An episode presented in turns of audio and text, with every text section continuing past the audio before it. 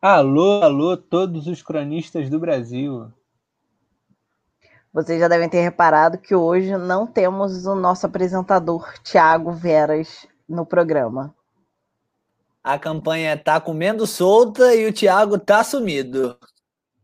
É, a gente vai discutir um pouco é, sobre a política, afinal saíram pesquisas Ibope há dois dias atrás, hoje saíram Datafolha, apresentando mais ou menos as mesmas tendências, é, com algumas diferenças. Então é isso, vamos discutir. Pois é, Rafa, hoje saiu uma bateria de pesquisas Datafolha e a gente tem alguns dados muito interessantes de algumas das grandes cidades brasileiras, né?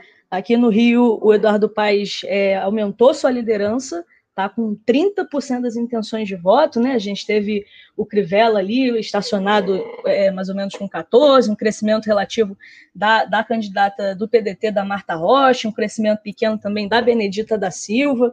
Em São Paulo, é, o Russomano segue na frente, né? E a gente vamos discutir hoje aqui, inclusive, é, é nós vamos discutir se, se o Russomano é uma candidatura viável, se não é, como é que vocês acham que está aí o, o tabuleiro para São Paulo. Em Minas, o Calil reina absoluto. O Calil hoje, eu estava olhando essa pesquisa mais a fundo, estava até comentando com o Mimi. Calil, na pesquisa espontânea, tem 37% das intenções. Eu dei uma comparada, por exemplo, com o Eduardo Paes. Fala, o Paes, que é um cara conhecido no Rio, quanto ele tem na espontânea? 10%.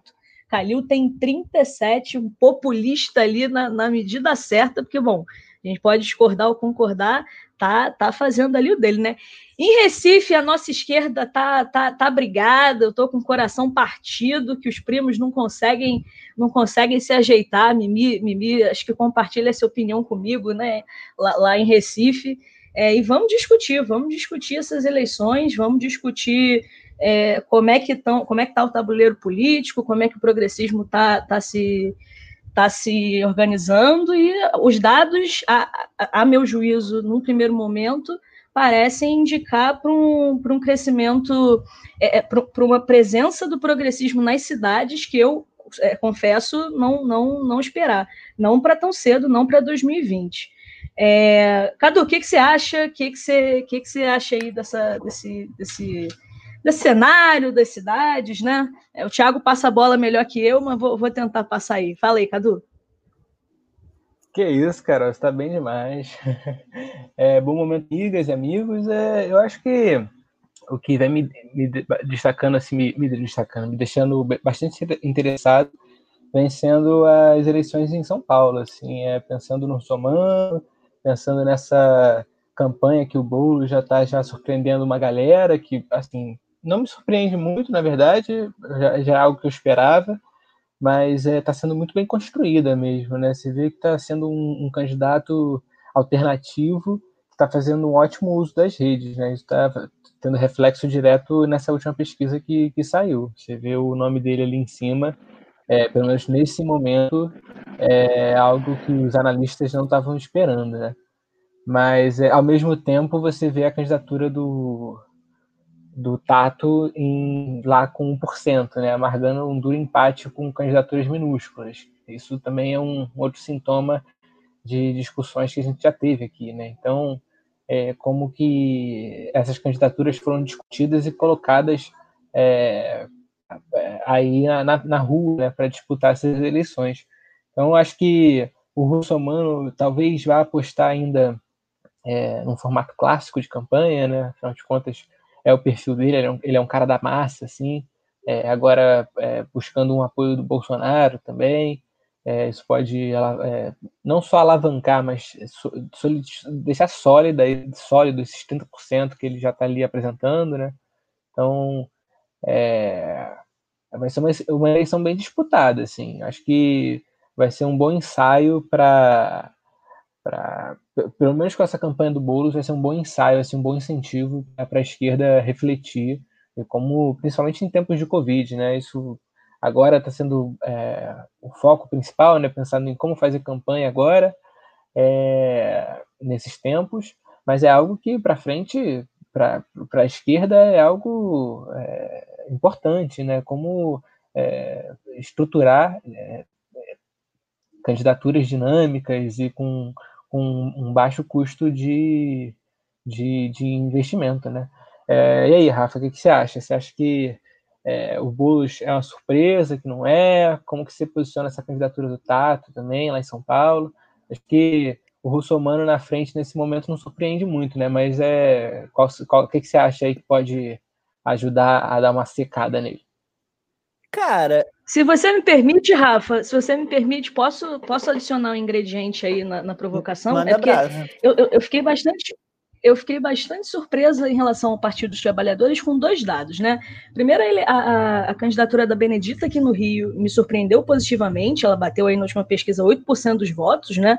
Achei, achei fora, fora do que eu esperava, honestamente, achava que ela, ela ia lamber aí 4, 5 num cenário otimista, e por outro lado, você tem a candidatura do Gilmar Tato em São Paulo, que está ali amargando 1% dos votos, está atrás de, de, candidaturas de partidos minúsculos, né? É, queria saber se você, se você, a que você acredita isso, né? É, tem a ver com, com a, com, a, figura da Benedita, né? Tem a ver com, com ela, se de repente outro candidato fosse lançado pelo PT aqui no Rio, talvez não conseguisse essa, essa margem expressiva de votos. Enfim, é, acrescentando aí a provocação do, do Cadu. O que, que você acha dessa, dessa disparidade, né? Em São Paulo, onde o PT tem um reduto eleitoral maior do que no Rio, o Gilmar está fazendo 1%, e aqui no Rio, onde o PT tem, tem, tem outras candidaturas de esquerda competitivas, está com 8%. Olha, Carol, eu acho que tem dois fenômenos. Né? O primeiro é que a gente precisa olhar com cuidado para o Boulos, é, a despeito de todo o respeito que tenho de longa data é, por ele. É, afinal, é, é, ele tem uma trajetória que é muito bonita. Por outro lado, não se fez sozinho, né? Porque quem botou ele na candidata na candidatura à presidência da República não foi em 2018, não foi exatamente Deus que ingeriu ali para que ele se lançasse candidato em 2018. Por outro lado, Uh, acho que a gente precisa considerar que uh, a candidatura do Boulos é uma candidatura de classe média. Se a gente olha os dados do último Ibope, ele chega a 17% entre quem tem cinco salários mínimos e entre quem ganha até um salário mínimo, ele tem amarga 2%, junto com a Vera Lúcia lá do PSTU. Aliás, é, nem sei se, se a Vera Lúcia é candidata aqui em São Paulo. É, mas então isso. Mas estamos crescendo. A candidatura do Boulos está, está crescendo, crescendo entre quem bom. ganha cinco salários mínimos para riba. É isso. É o que o cafezinho chamou de uma. E eu nem eu tenho super críticas ao cafezinho, mas achei bem bom que a candidatura do Boulos é uma candidatura chique. Que entre quem tem mais de cinco salários mínimos de renda e nível superior, ele bate quase 20% de, de intenção de voto. Mas como isso é uma. A gente sabe bem que no Brasil essa é uma parcela desse tamanho da população, que nosso povo já diria um grande sábio. Não consegue nem fazer as três refeições que tem no dia, acho que é um problema. Crescer na classe média e continuar amargando é, resultados ruins no povão é, é, um grande problema e, portanto, acho que a candidatura dele não tem qualquer viabilidade real. Assim. Viabilidade real, digo, é, é, é, é no concepção petista, viabilidade real é chegar ao segundo turno e disputar o primeiro lugar. Ficar em terceiro não é viabilidade. em relação a Benedita, acho que me surpreende também, confesso, mas aí eu acho que tem é, menos a ver com a Benedita é, e eu acho que tem mais a ver com o insucesso do PSOL, assim. Na verdade, que nem é do PSOL, coitado. Dessa vez tem que fazer, fazer minha minha culpa de que a culpa, aliás, como tem sido desde 2017 na esquerda, não é do PSOL. Porque se não fossem uns e outros, e o Thiago não está aqui para se defender, o candidato natural seria o candidato do PSOL. E aí acho que a Benedita, coitada, não ia nem pontuar. Assim, Acho então que o fato da Benedita estar tá pontuando é que uma parte da esquerda voltou para casa. Sim, uma parte da esquerda carioca voltou para casa porque um a, a, a, eu ia chamar a, a, Benedita Souza. Um, a Renata Souza, acho particularmente muito ruim, coitadita, assim, precisava comer mais feijão com arroz. É... E outra que a Benedita é um nome mais conhecido, né? Então, acho que o sucesso da Benedita, para resumir, está um pouco associado a quem é a Benedita, que tem uma história, bom, já foi ministra, é, senadora, governadora, vice-governadora, deputada constituinte, é, mas acho que tem mais a ver com um retorno para casa de uma esquerda que o que, o número, o que os números estão tá mostrando que a esquerda true não se sente identificado desde que, desde que o Leonel de, passou dessa para melhor, que Deus o tem em bom lugar. A esquerda é, é, trabalhista, vamos dizer assim, não repousa mais no PDT. E acho que estava dialogando cada vez mais com o PSOL e agora voltou para casa. Mas tem muito chão pela frente, vamos discutir. Yasmin, fala pra gente aí agora. Até puxei o saco do PSOL, né? Falei que a minha candidata só está pontuando porque vocês não estão na disputa. Fala você aí. Não, isso não é puxar saco, isso é leitura da realidade, porque essa é a realidade. É, mas eu acho assim, a candidatura do pessoal hoje, né, apesar de assim, eu reconheço a, a, candidatura da Renata tem muitos problemas, porque é, é uma candidatura inexperiente que foi feita de última hora. É, essa é a segunda vez que a Renata está numa eleição, a primeira foi quando ela se elegeu deputada estadual, que foi uma, uma candidatura muito vitoriosa, ela foi a mulher mais votada da esquerda para a LERJ. É, então, assim, como o Freixo saiu, a Renata entrou, foi uma, aquela candidatura construída em pouco tempo, por um padrão de candidatura que se constrói de prefeitura é mais de um ano, isso, é, inclusive no PSOL é mais de um ano. É, então, assim, era uma candidatura que já tinha dificuldade. Mas, além disso, olha, Ninguém voltou para casa porque aqui no Rio nunca, nunca, nunca, nunca, nunca, nunca. São Paulo é verdade, se votou muito no PT. O PT na cidade de São Paulo tem uma história muito bonita, mas aqui no Rio de Janeiro nunca teve isso, nunca teve eleição massiva aqui no Rio de Janeiro para executivo no PT, tirando para a presidência da República, que sempre foi uma vitória. Foi a primeira vez que o PT perdeu, foi agora na eleição do Bolsonaro de 2018 para a Prefeitura do Rio. É a única capital que o Partido dos Trabalhadores nunca governou, é a cidade do Rio de Janeiro. Eu sei que isso, inclusive, é uma grande dor que o Partido dos Trabalhadores tem de nunca ter governado o Rio de Janeiro. É, e, enfim, não, não há outros motivos. Os grandes quadros, alguns grandes quadros do Partido dos Trabalhadores, inclusive, saíram e foram para o pessoal na fundação do pessoal em 2000, entre dois, em 2005 e 2006. Então ele perdeu uma geração aí nesse processo também. É, enfim, mas sem querer polemizar o Rio, acho que a gente já comentou bastante o Rio e entrando na ossada de São Paulo. Eu tô abismada como o Gilmar Tato, assim, eu não esperava que o Gilmar Tato é, fizesse tão poucos votos, não esperava mesmo, não esperava. Eu acho que o Boulos, é claro que ele é uma candidatura de classe média, é, mas ele tem se expandido. Ninguém, é, o pessoal não está esperando ganhar a prefeitura de São Paulo. Isso é um sonho que não, não alçamos nesse momento, pelo menos. Vai se chegar. Gente, vocês estão igual o Ciro Gomes, disputa eleição é para ganhar, gente. É para isso que a gente disputa eleição, para fazer número não é, né? Olha, a gente disputa eleição sabendo que a gente quer ganhar, mas sabendo que a gente não pode ganhar. Nesse momento, pelo menos, é claro que toda eleição você vai lá e dizendo, não, vamos ganhar, vamos ganhar, vamos ganhar. A galera com 1% diz que vai ganhar, vamos ganhar, vamos mudar o Rio, vamos mudar São Paulo, vamos mudar Recife, vamos mudar o Mas assim, a gente sabe que a gente não vai ganhar. Pelo amor de Deus, é São Paulo. É a maior, uma das maiores cidades da América Latina. Acho que a maior da América Latina é São Paulo. É, então, assim, a gente tem que ser realista. A gente não tem como ganhar. É, tá, saindo do grande eixo Rio-São Paulo, centralidade do país tal, temos as outras grandes cidades, como o Carol falou, gente, lá em Recife, gente, João, Marília, porque vocês não cedo para conversar, família Arraes brigar, uma coisa que não há dor.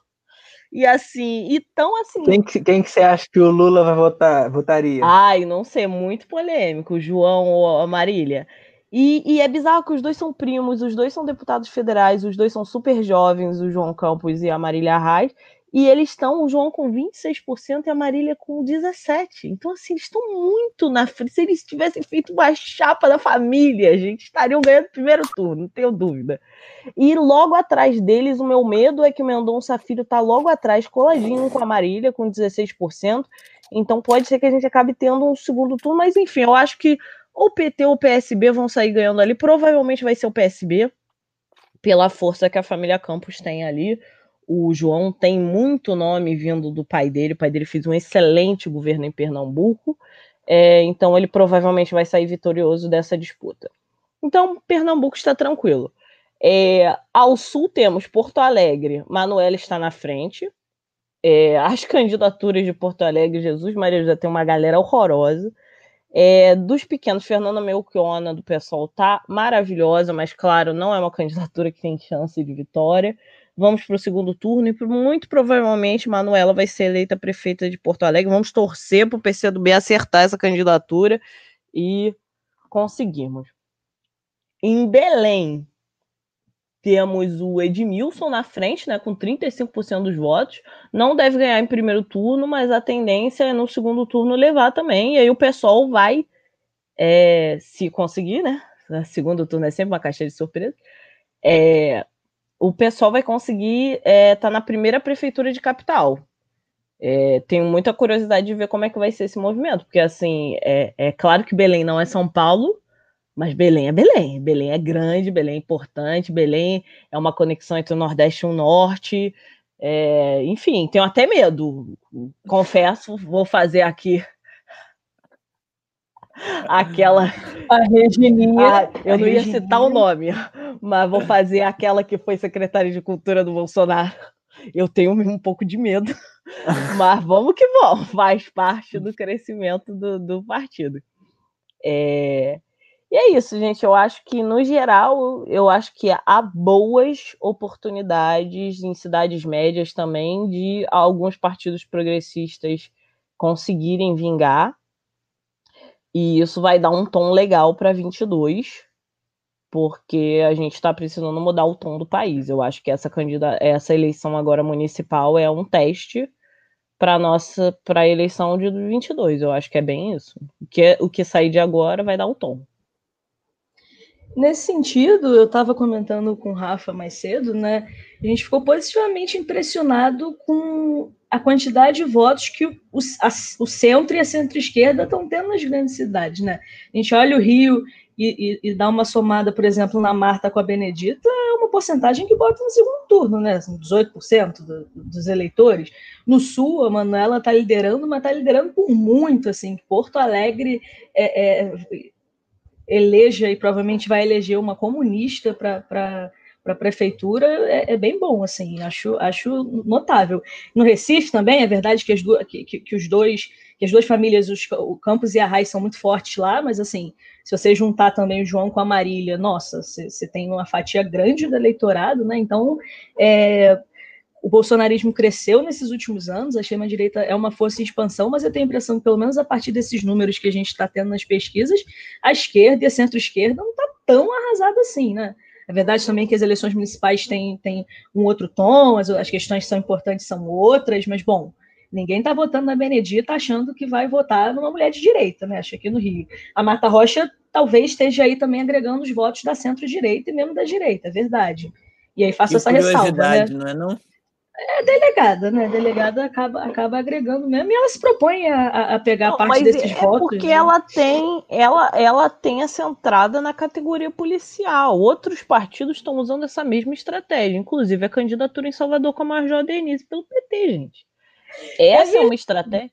E olha, essa é uma importante categoria de se buscar diálogo agora eu acho, apesar das minhas críticas, e, e, e, o pessoal também aderiu, a direção do pessoal decidiu aderir também a isso aqui no Rio, né? Tanto que o vice da Renata Souza é o Ibis Pereira, que é coronel aposentado da PM do Rio.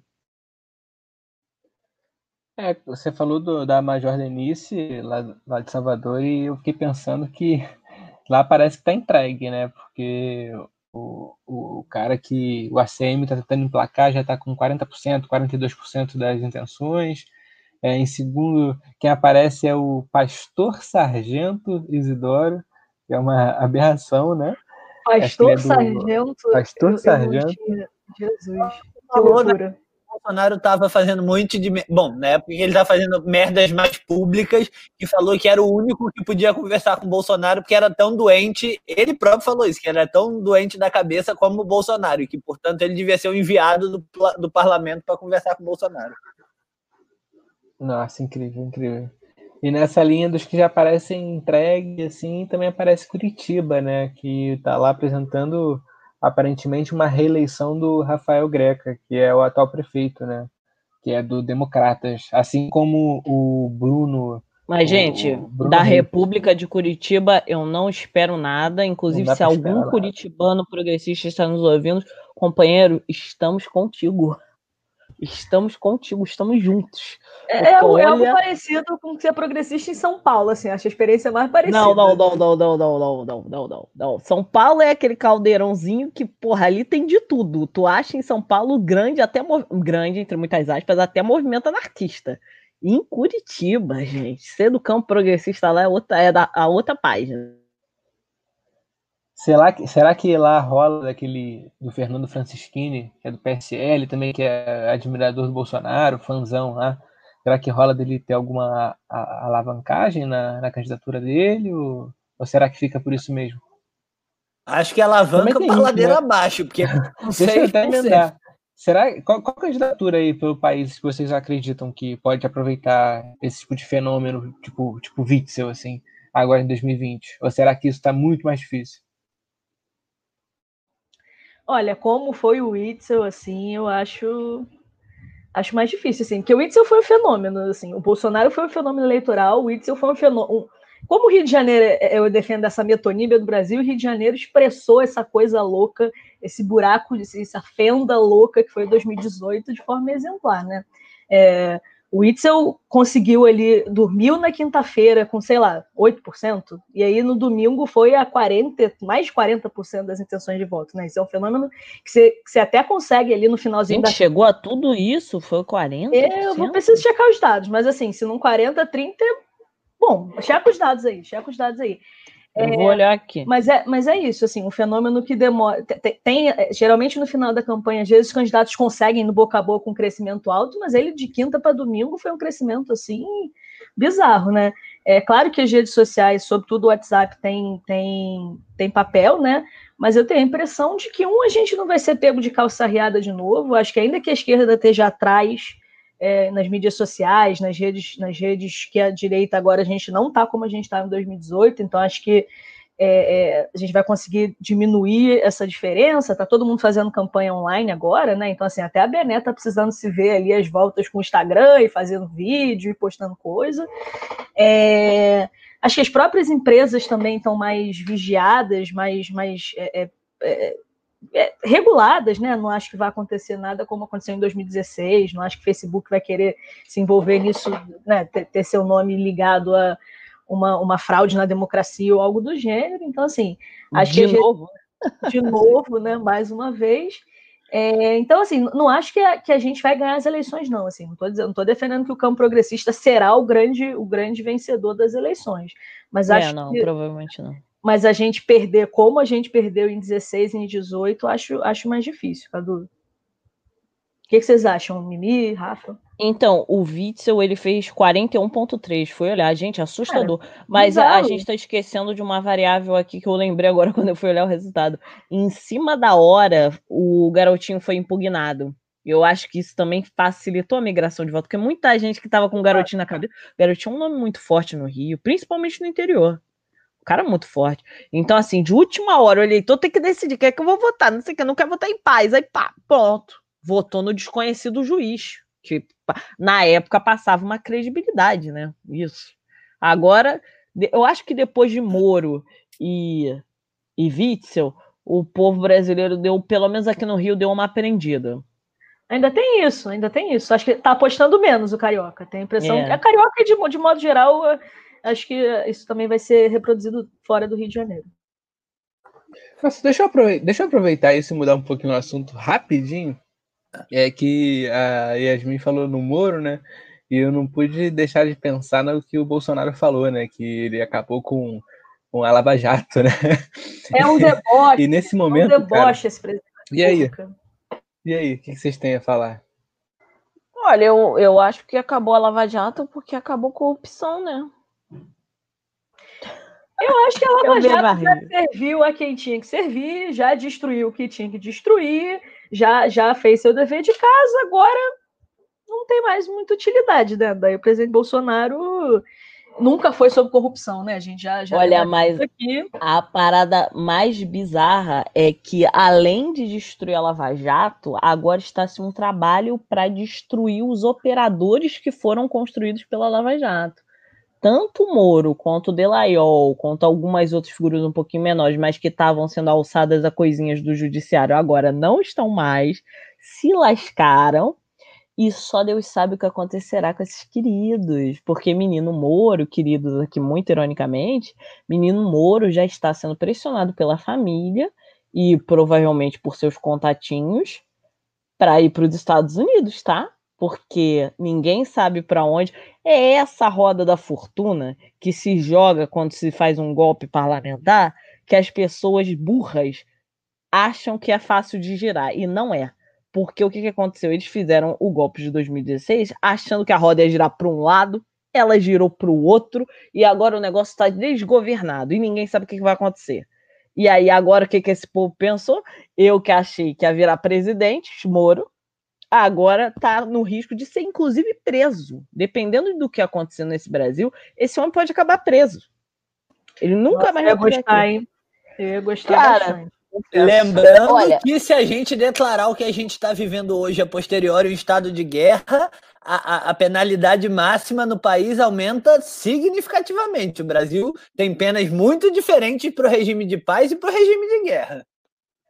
Olha, mas olha só, só hum, a prisão dele feita por um regime bolsonarista não me agradaria tanto, devo dizer. Para mim, é, a prisão tem que ser bonita. Pra ser feita pelos Bolsonaro, eu não quero, não. Eu confesso que eu tô, para responder essa coisa do Moro, tô igual aqueles memes de Facebook. Não, não falo nada, só olho. É, e depois a gente já falei isso aqui mais uma vez. A gente já destruiu a tessitura nacional. Então o, o Moro pode ser preso até por agente internacional, que nem brasileiro essa praga não é. E aí depois a gente discute o quanto que a gente precisa restaurar a democracia, que é ruim o bolsonarismo prender gente, mas se essa gente for o Moro, a gente precisa fazer um, um debate anterior, que é, o Moro é gente? A gente pode considerar ele gente? Acho que esse é um ponto importante. Olha, gente, eu não sei se ele é, mas traidor da nação com toda certeza. É, gente, não podemos deixar de comentar também a questão das eleições americanas, que assim, temos a questão delicadíssima, não sei se já falamos aqui no programa, que se o Trump cair, ele cair, eu digo, não ser reeleito, a coisa muda de figura no tabuleiro global. É, porque o Bolsonaro se segura muito, mas muito, em várias maluquices que o Trump faz. Ele, inclusive, ele e os filhos nas redes sociais sempre fazem referências ao Trump. Estados Unidos fez isso, o departamento tal dos Estados Unidos fez isso. Estou sempre acompanhando essa movimentação. Se a presidência da República Americana sai da cadeira republicana para ir para a cadeira democrata, eles perdem uma referência clássica do governo deles, de ação, de imitar o que os Estados Unidos está fazendo. Dois, que o Trump pegou Covid, gente. Eu achei que tinha sido maravilhoso quando, logo no início da pandemia, o Boris Johnson, conservadorzíssimo americano e machista do caralho, pegou Covid. Mas Inglês, o Trump pegar Covid foi o melhor agora da pandemia. Porque, cara, Gente, não tinha 48 horas que ele tinha sacaneado o Covid, que ele tava abraçando gente sem máscara. E aí ele testa positivo, a equipe toda testa positivo. Foi maravilhoso. Queria muito saber quem foi o primeiro a pegar. Será que isso vai ter algum efeito, como teve no, Boris Johnson? Porque foi notório, assim, né? Que teve uma mudança de postura depois que, que ele teve Covid, assim, né?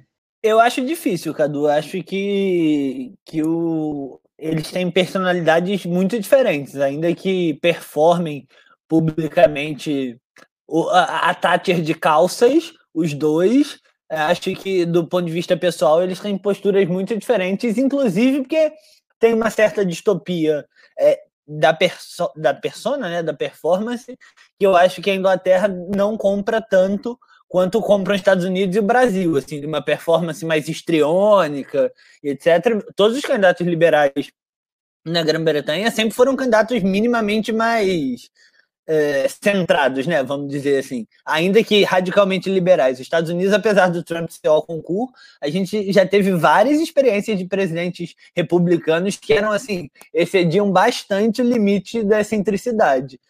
É, acho, só queria ficar pensando assim que eu não sei se eu concordo com a Yasmin. Quer dizer, eu concordo discordando, né? Eu concordo porque eu acho que talvez a mudança seja é, é, menos de imagem é, do, do que, que a gente vai poder mobilizar e, e, mais do que acho que tem um, um movimento é, ambientalista importante que tem ganhado corpo no mundo, acho que tem um movimento de juventude é, é, nesse sentido, e se, se os democratas reassumirem a Casa Branca, o que eu acho que pode acontecer é o Brasil ser bombardeado nos fóruns internacionais, o que tem um impacto muito mais material do que simbólico. Então, eu acho que a gente pode perder o, o, o, pouco diálogo que a gente tem nos fóruns internacionais por ter as costas quentes, entre aspas, com o governo Trump.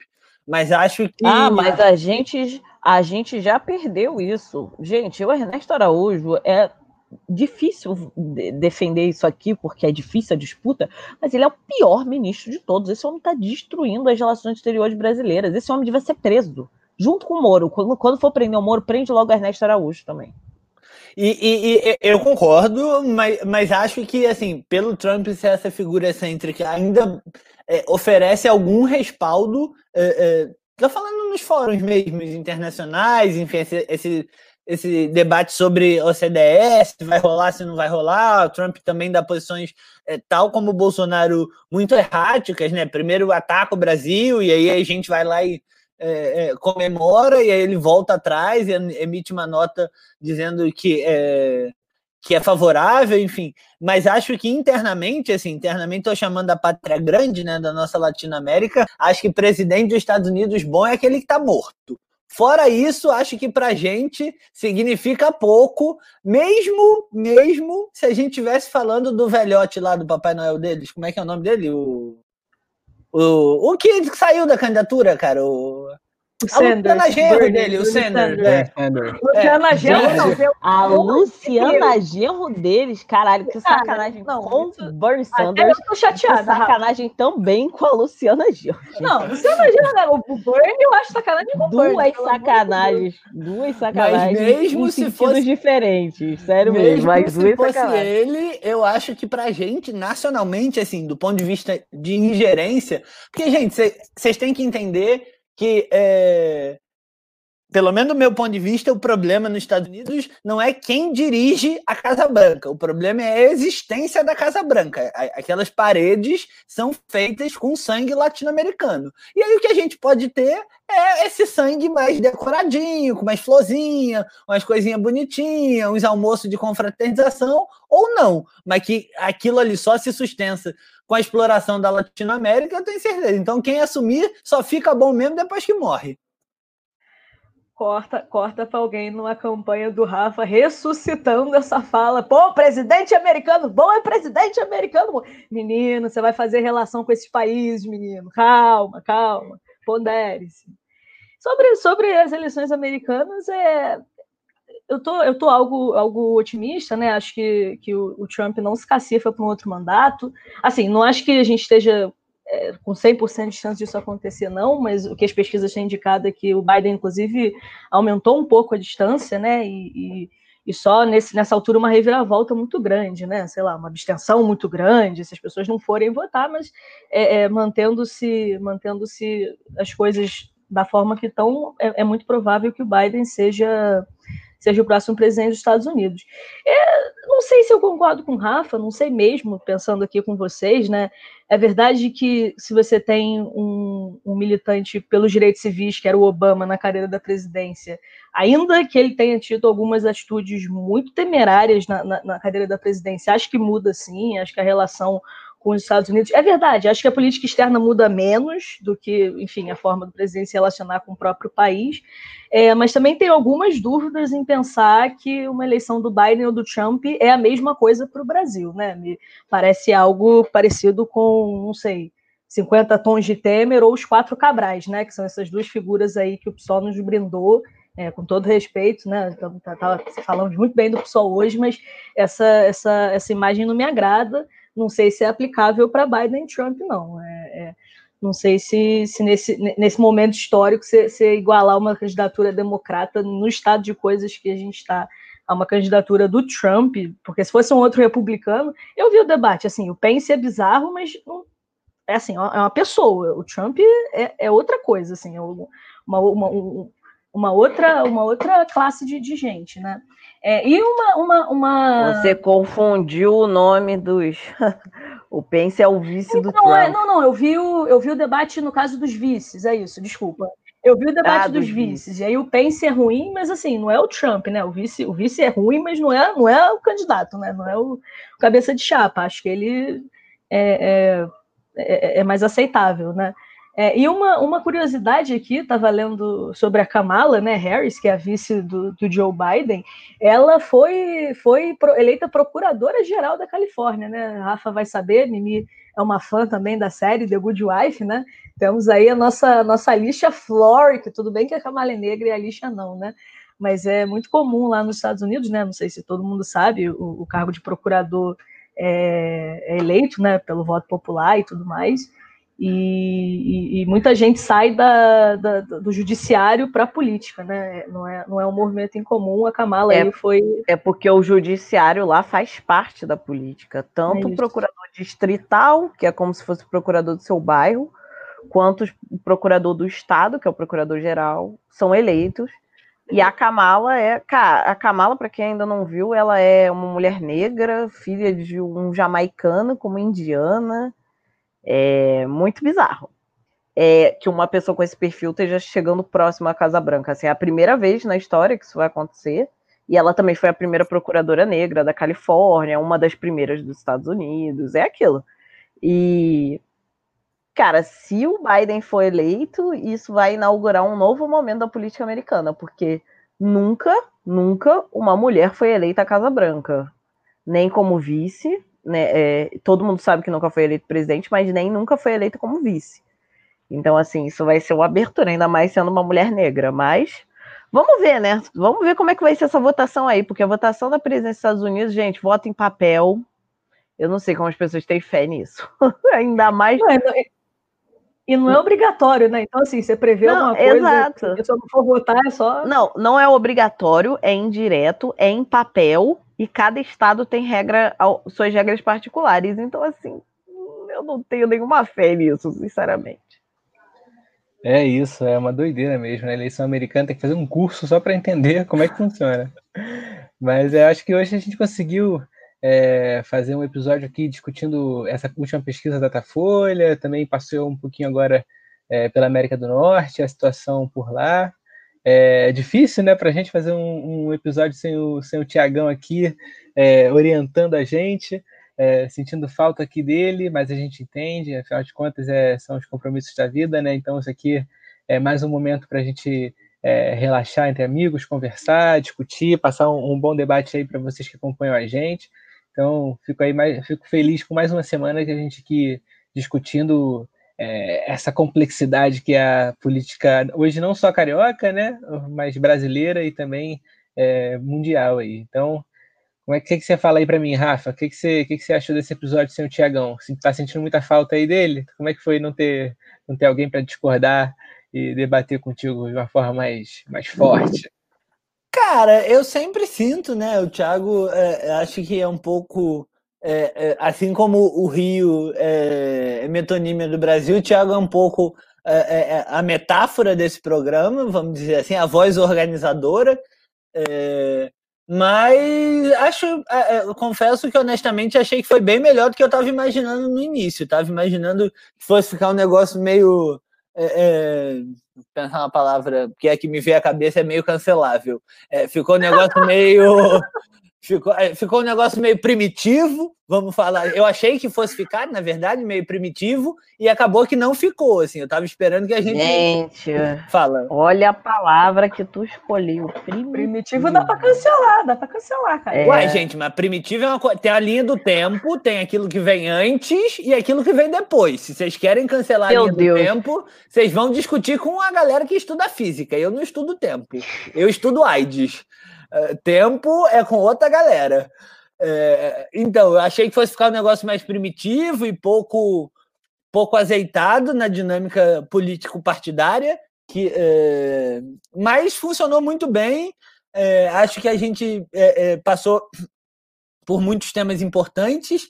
É, queria só fazer um último apontamento, que é, a Yasmin falou, ah, não, porque nos Estados Unidos o judiciário faz parte da política. Bom, se, se não faz parte da política no Brasil, faz parte do quê? Do satan, é satanismo, né? Assim, se não, não é... mas, mas lá, lá é abertamente. Aqui o judiciário faz não, um. Claro, claro, claro. Eu tô, eu tô só brincando, tô só brincando com você.